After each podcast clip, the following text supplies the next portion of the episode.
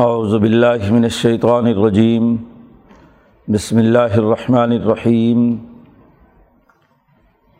حامیم، تنزیل الکتاب من اللہ العزیز الحکیم، ان فی السماوات والارض لآیات للمؤمنین وفی خلقکم وما یبس من دابت آیات لقوم یوقنون۔ وختلاف اللیل والنہار وما انزل اللہ من السماء من رزق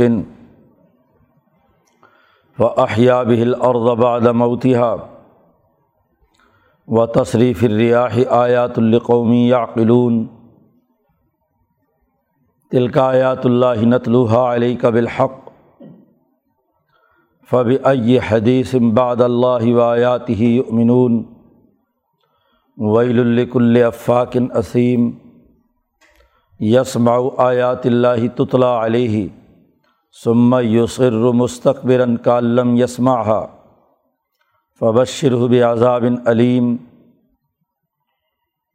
وإذا علم من آیاتنا شيئا اتخذها حضوا اولئک لهم عذاب مہین من ورائہم جہنم ولا یغنی عنہم ما کسبوا شیئا ولا متخذوا من دون اللہ اولیاء ولہم عذاب عظیم۔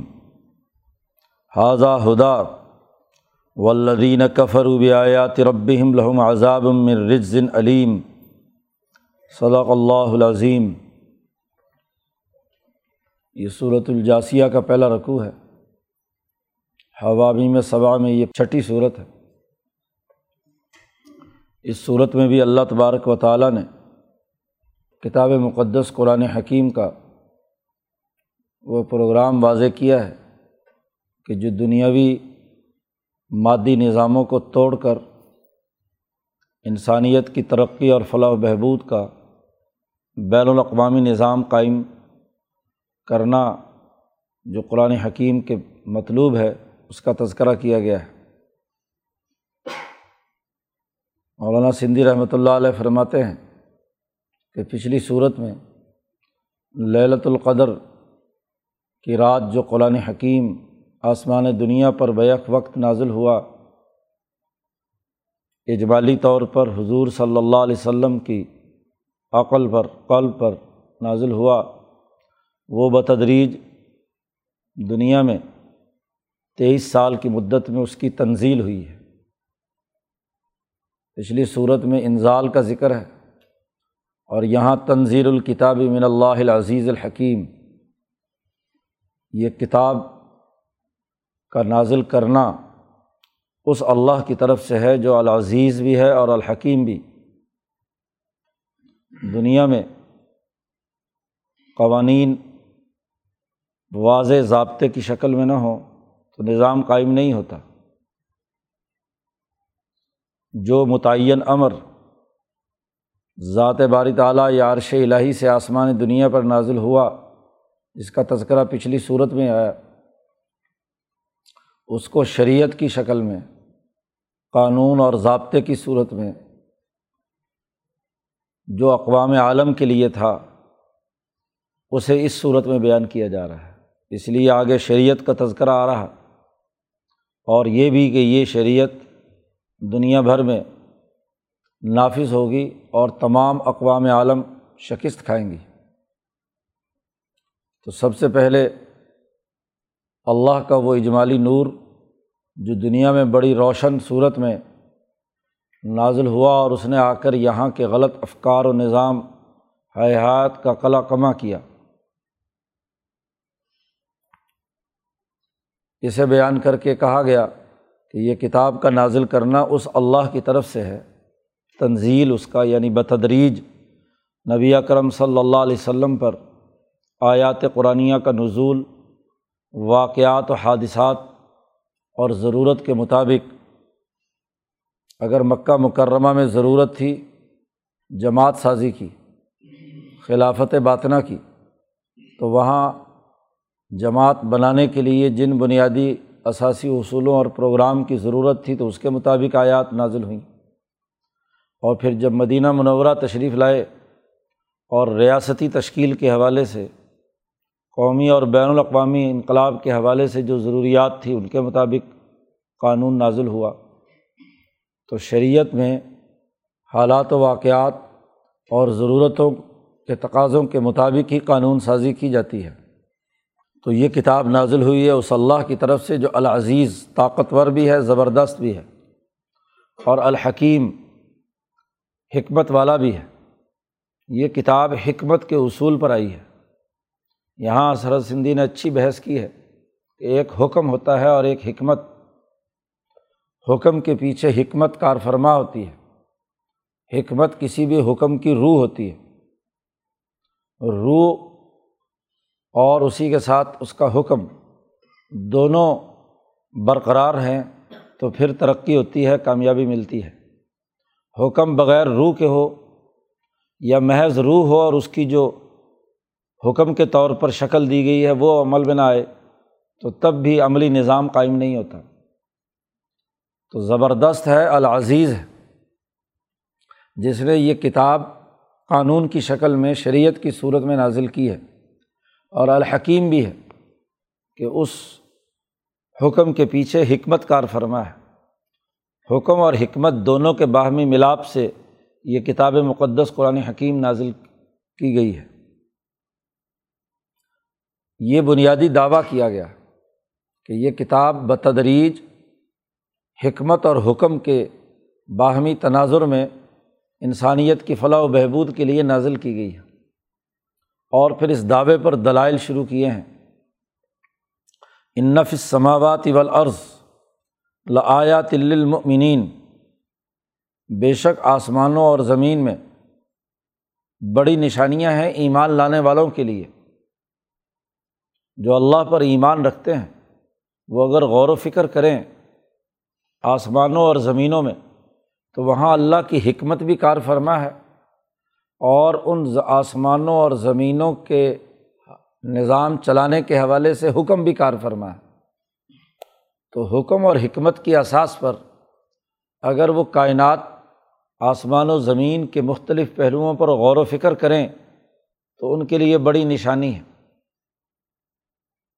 نشان وہ سنگ ہائی میل ہوتے ہیں جنہیں دیکھ کر انسان منزل مقصود تک پہنچ جاتا ہے، یا منزل مقصود اس سے نظر آنا شروع ہو جاتی ہے کہ اتنی منزل رہ گئی۔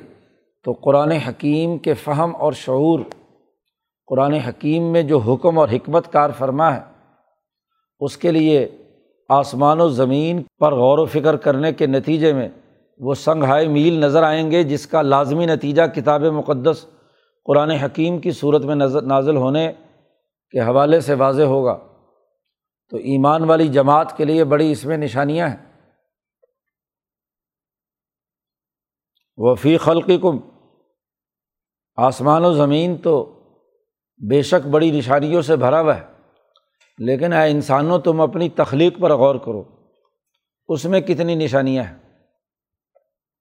وفی خلقی کم تمہاری پیدائش میں، اور وما یبس منداب بطن اور وہ جتنے جاندار حیوانات یہاں پر پیدا کر کے پھیلائے گئے ہیں، جتنی اس عرض پر جانور پھیلائے گئے ہیں ذرا انہیں پر غور و فکر کرو۔ تو یہ نشانیاں وہ ہیں جو آیات لقومی یو قنون جو یقین رکھنے والی قوم کے لیے ہے پہلے فرمایا تھا، لآیات المؤمنین ایمان کی کیفیت رکھنے والے کہ جو غیب پر ایمان رکھتے ہیں، تو آسمان کی وسعتوں اور زمین کی گہرائیوں پر غور و فکر کرنے سے۔ انہیں یہ اس حقیقت تک رسائی حاصل ہو جائے گی کہ یہ کتاب عزیز اور حکیم جس نے نازل کی ہے، اس کے پیچھے کیا حکمت اور کون سا حکم کار فرما ہے۔ تو اس کائنات کے بنانے کا آخری جو سب سے بڑا حکم اور حکمت ہے، وہ قرآن حکیم کی طرف انہیں رہنمائی ملے گی۔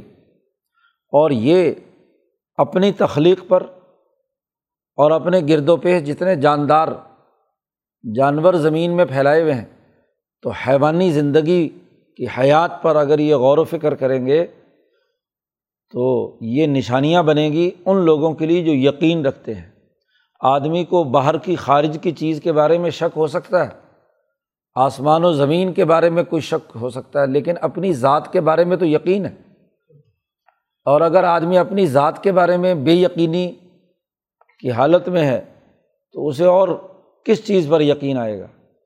تو تم اپنی تخلیق پر اور اپنے گرد و پیش میں جو حیاتیاتی جاندار موجود ہیں، ان کی حیات پر غور و فکر کرو۔ تو یہ ان یقین والوں کے لیے یہ بات بڑی اہم ترین نشانیوں میں سے ہے کہ کتاب مقدس ان کی ضرورت ہے۔ ان کے یقین کی تکمیل اسی کتاب سے ہوگی۔ ایسے ہی جو ایمان لانے والے ہیں، ان کی ایمان کی تکمیل بھی اسی کتاب سے ہوگی۔ اگلی ایک اور بات کہی کہ دن رات کا تغیر و تبدل انسان جس عرض پر رہ رہا ہے، سورج، زمین اور یہاں کے شمسی سیارات کے نتیجے میں رات دن کا تغیر و تبدل۔ اس کے لیے آگے جا کر قرآن نے کہا، لقومی یا قلون اس کا تعلق اقلیات سے ہے۔ کہ عقل کا اگر استعمال کریں تو رات دن کے تغیرات و تبدلات۔ وما انضر اللہ من السماء من رزق۔ اور وہ جو اللہ تبارک و تعالیٰ آسمان سے رزق اتارتا ہے۔ بارش برستی ہے۔ بارش میں وہ توانائی، طاقت اور قوت ہوتی ہے جو مردہ زمین کو زندہ کر دیتی ہے۔ فاہیا بیل اور زبالہ موتیا زمین بنجر اور بیکار ہوئی ہوئی ہوتی ہے مردہ ہوتی ہے۔ بارش میں وہ تمام توانائیاں، طاقت اور قوت موجود ہوتی ہے جو زمین کو زندہ کرتی ہے، رویدگی پیدا کرتی ہے۔ اس میں فصلیں اگتی ہیں۔ تو رزق کا منبع اور مرکز پانی ہے جو آسمان سے نازل ہوتا ہے۔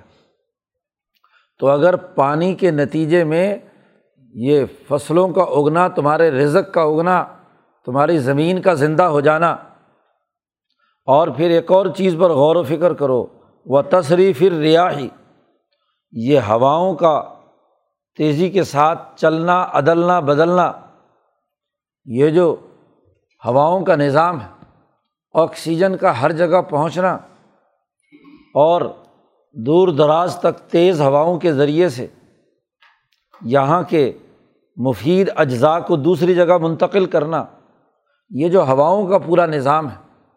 تو عقل کے دائرے میں ان تین پہلوؤں پر غور و فکر کرو۔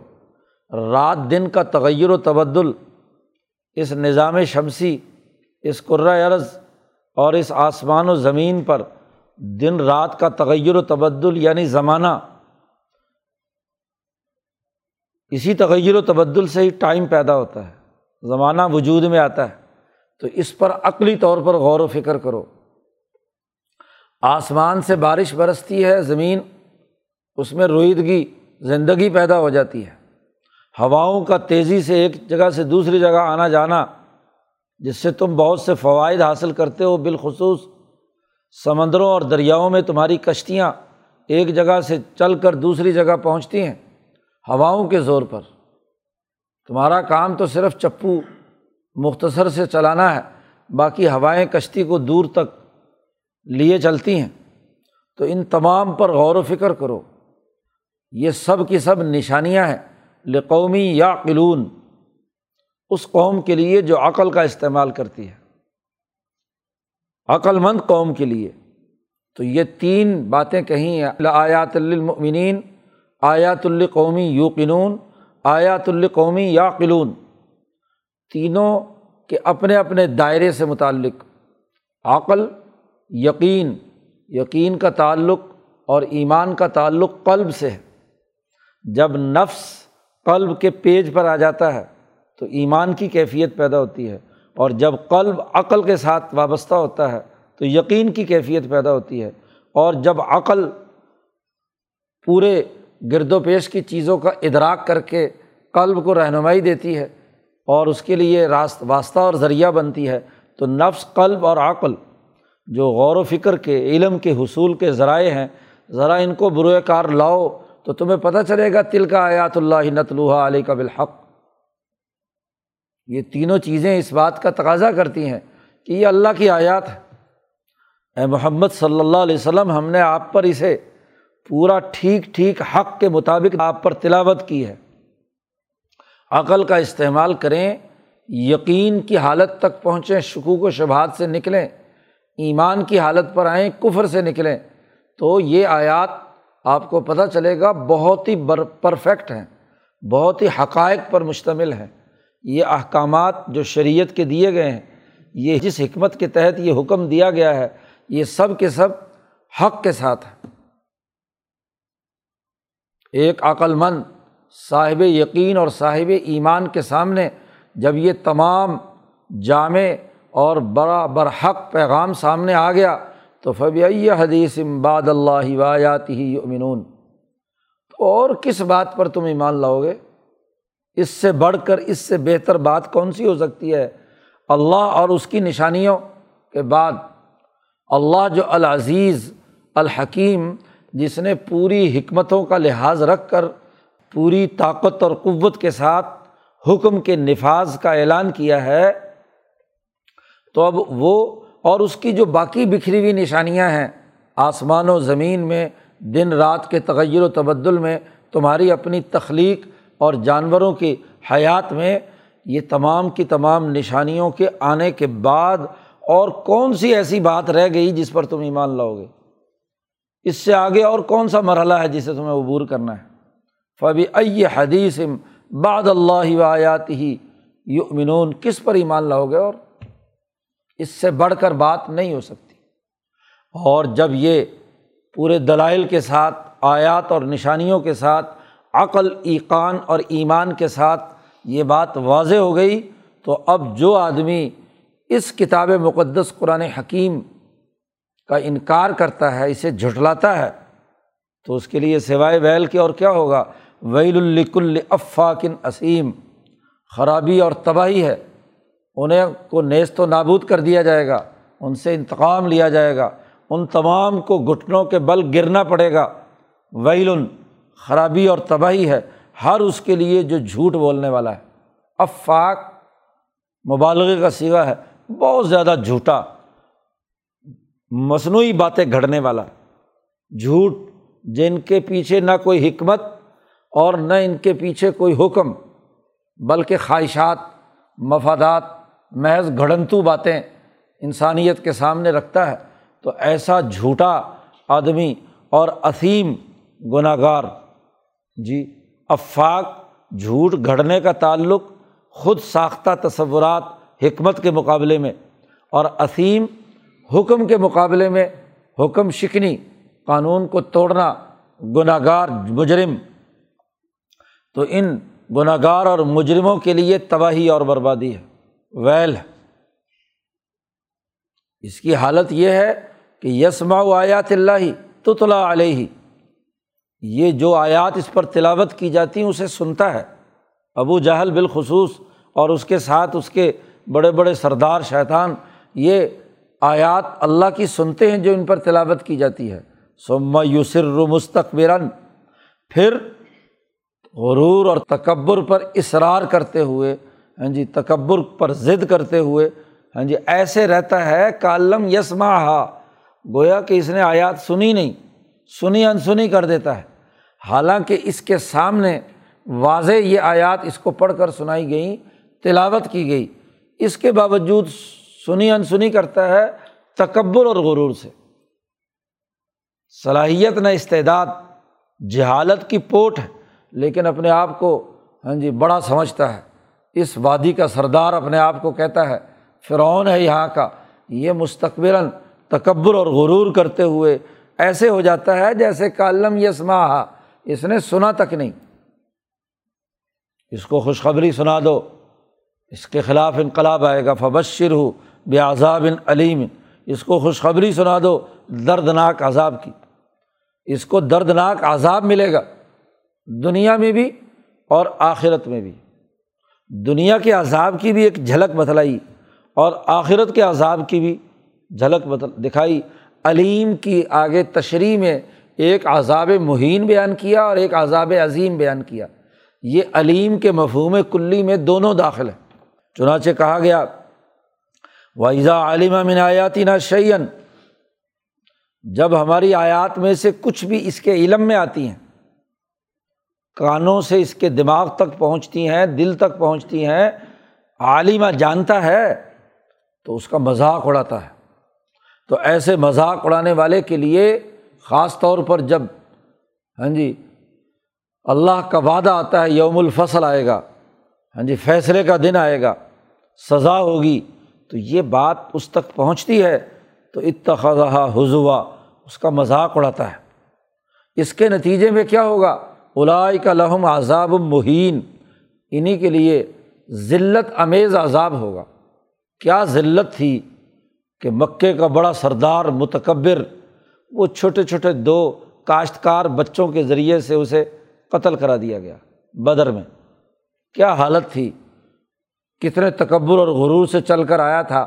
اور یہاں جبکہ پورے حجاز میں ہاں جی لوگوں کی نظریں، قبیلوں کی نظریں اس لڑائی پر تھی کہ دیکھو کیا ہوتا ہے، ایک طرف محمد صلی اللہ علیہ وسلم اور ان کی جماعت ہے اور ایک طرف یہ پرانا نظام کے پرانے پرانے بوڑھے شیطان ہیں، تو ان کے درمیان اس مارکا آرائی کا نتیجہ کیا بیٹھے گا؟ اونٹ کس کروٹ بیٹھے گا۔ تو پورے حجاز میں بدر کی دھوم مچ گئی کہ بدر میں ہاں جی اس قریش کی اس طاقت اور قوت کو ذلت امیز شکست ہوئی ہے۔ سیاسی طاقت ختم ہو کر رہ گئی۔ سردار قتل کر دیے گئے اور باقی ذلیل ہو کر، رسوا ہو کر، بھاگ کر جان بچاتے ہوئے واپس مکہ پہنچے ہیں۔ تو اولا کلحم عذاب المحین ذلت امیز عذاب ان کے لیے تھا۔ اور یہ تو دنیا میں تھا۔ مم ورائم جہنم۔ اور یہاں سے جانے کے بعد اس کے ورے ان کے لیے جہنم ہے۔ ولا یغنی انہم ماں کسب شعی ان یہاں تو ہم نے چند اعمال یعنی مذاق اڑانے کی سزا ہم نے یہاں ان کو عذاب مہین کی صورت میں دی ہے۔ یہ تو ایک ایک جرم کی سزا ہے۔ اور جہنم کا جب مرحلہ آئے گا تو ماں کا سبو شعی ان ذرا سی بھی کوئی چیز، کوئی بھی بد عملی انہوں نے کی ہوئی ہے، اس پورے کا بد عملیوں کا پورا پورا ان کو وہاں سزا ملے گی۔ کوئی چیز ان کے کام نہیں آئے گی۔ ولا یغنی عنہم ماں کا سبو شعین ولامت تخذم دون اللہ اولیا اور کوئی ولی، کوئی دوست، کوئی اس نے یہاں یارانے بنائے ہوئے ہیں جنہیں وہ ہاں جی خدا کے طور پر پوجتے ہیں یا حکمرانوں کے طور پر مانتے ہیں فرونیت کو تسلیم کرتے ہیں۔ کوئی چیز ان کے کام نہیں آئے گی۔ کیونکہ ان کا کسب بھی جرم پر مبنی ہے۔ ماں کسب و شعین اور انہوں نے جو ولی بنائے ہوئے ہیں، وہ بھی مجرم ہیں۔ وہ خود گرفت میں ہوں گے تو ان کے کیا کام آئیں گے؟ اس لیے والم عذاب العظیم ان کے لیے وہاں بہت بڑا عذاب ہوگا۔ تمام جرائم کا مجموعی عذاب ہوگا۔ تو یہ عذاب عظیم جہنم سے تعلق رکھتا ہے اور عذاب مہین دنیا کے قومی انقلاب اور دنیا کے بین الاقوامی انقلابات کے ذریعے سے ان تمام متکبرین کو خواب و حجاز کے ابو جہل اتبا شیبہ ہوں یا کیسر و کسرا ہوں، ان تمام کو ذلت امیز عذاب کے مرحلوں سے گزرنا ہوگا۔ یہ تمام گفتگو کر کے قرآن کہتا حاضہ ہدن یہ ہدایت ہے۔ بالکل سیدھا راستہ، یہ پیغام۔ بیان کرتا ہے، راستہ بھی دکھلاتا ہے اور جو اس راستے پر چل پڑے تو اس کی رہنمائی کرے، کر کے اسے منزل مقصود تک بھی پہنچا دیتا ہے۔ حاضہ ہدن۔ ولدین کفر و آیات ربیم جو اپنے رب کی آیات کا انکار کرنے والے ہیں، ان کے لیے لہم عذاب مر رجزن علیم۔ ان کے لیے بہت ہی اونچے درجے کا ہاں جی دردناک عذاب ہے۔ بہت دردناک عذاب ان کے لیے ہے۔ تو یہاں ان آیات کو نہ ماننے والوں کے لیے عذاب علیم بھی کہا، عذاب مہین بھی کہا، عذاب عظیم بھی کہا اور عذاب مر رجزن علیم بھی کہا۔ جو اس کو نہیں مانے گا، ان کے لیے اس شریعت کو، اس حکم کو، اس قانون اور ضابطے اور سسٹم کو ان کے لیے یہ تمام سزائیں ہیں۔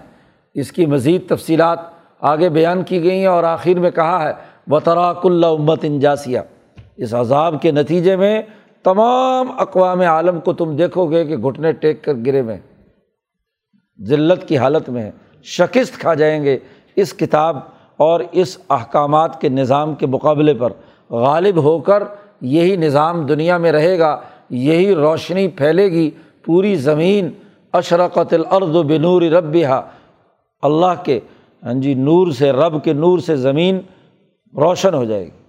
تو یہ واضح بنیادی پیغام اس صورت میں دیا جا رہا ہے۔ ابتدا میں یہ گفتگو کی، آگے مزید دلائل دیے ہیں۔ اللہ تعالیٰ قرآن حکیم کو سمجھنے اور اس پر عمل کرنے کی توفیق عطا فرمائے۔ اللہ۔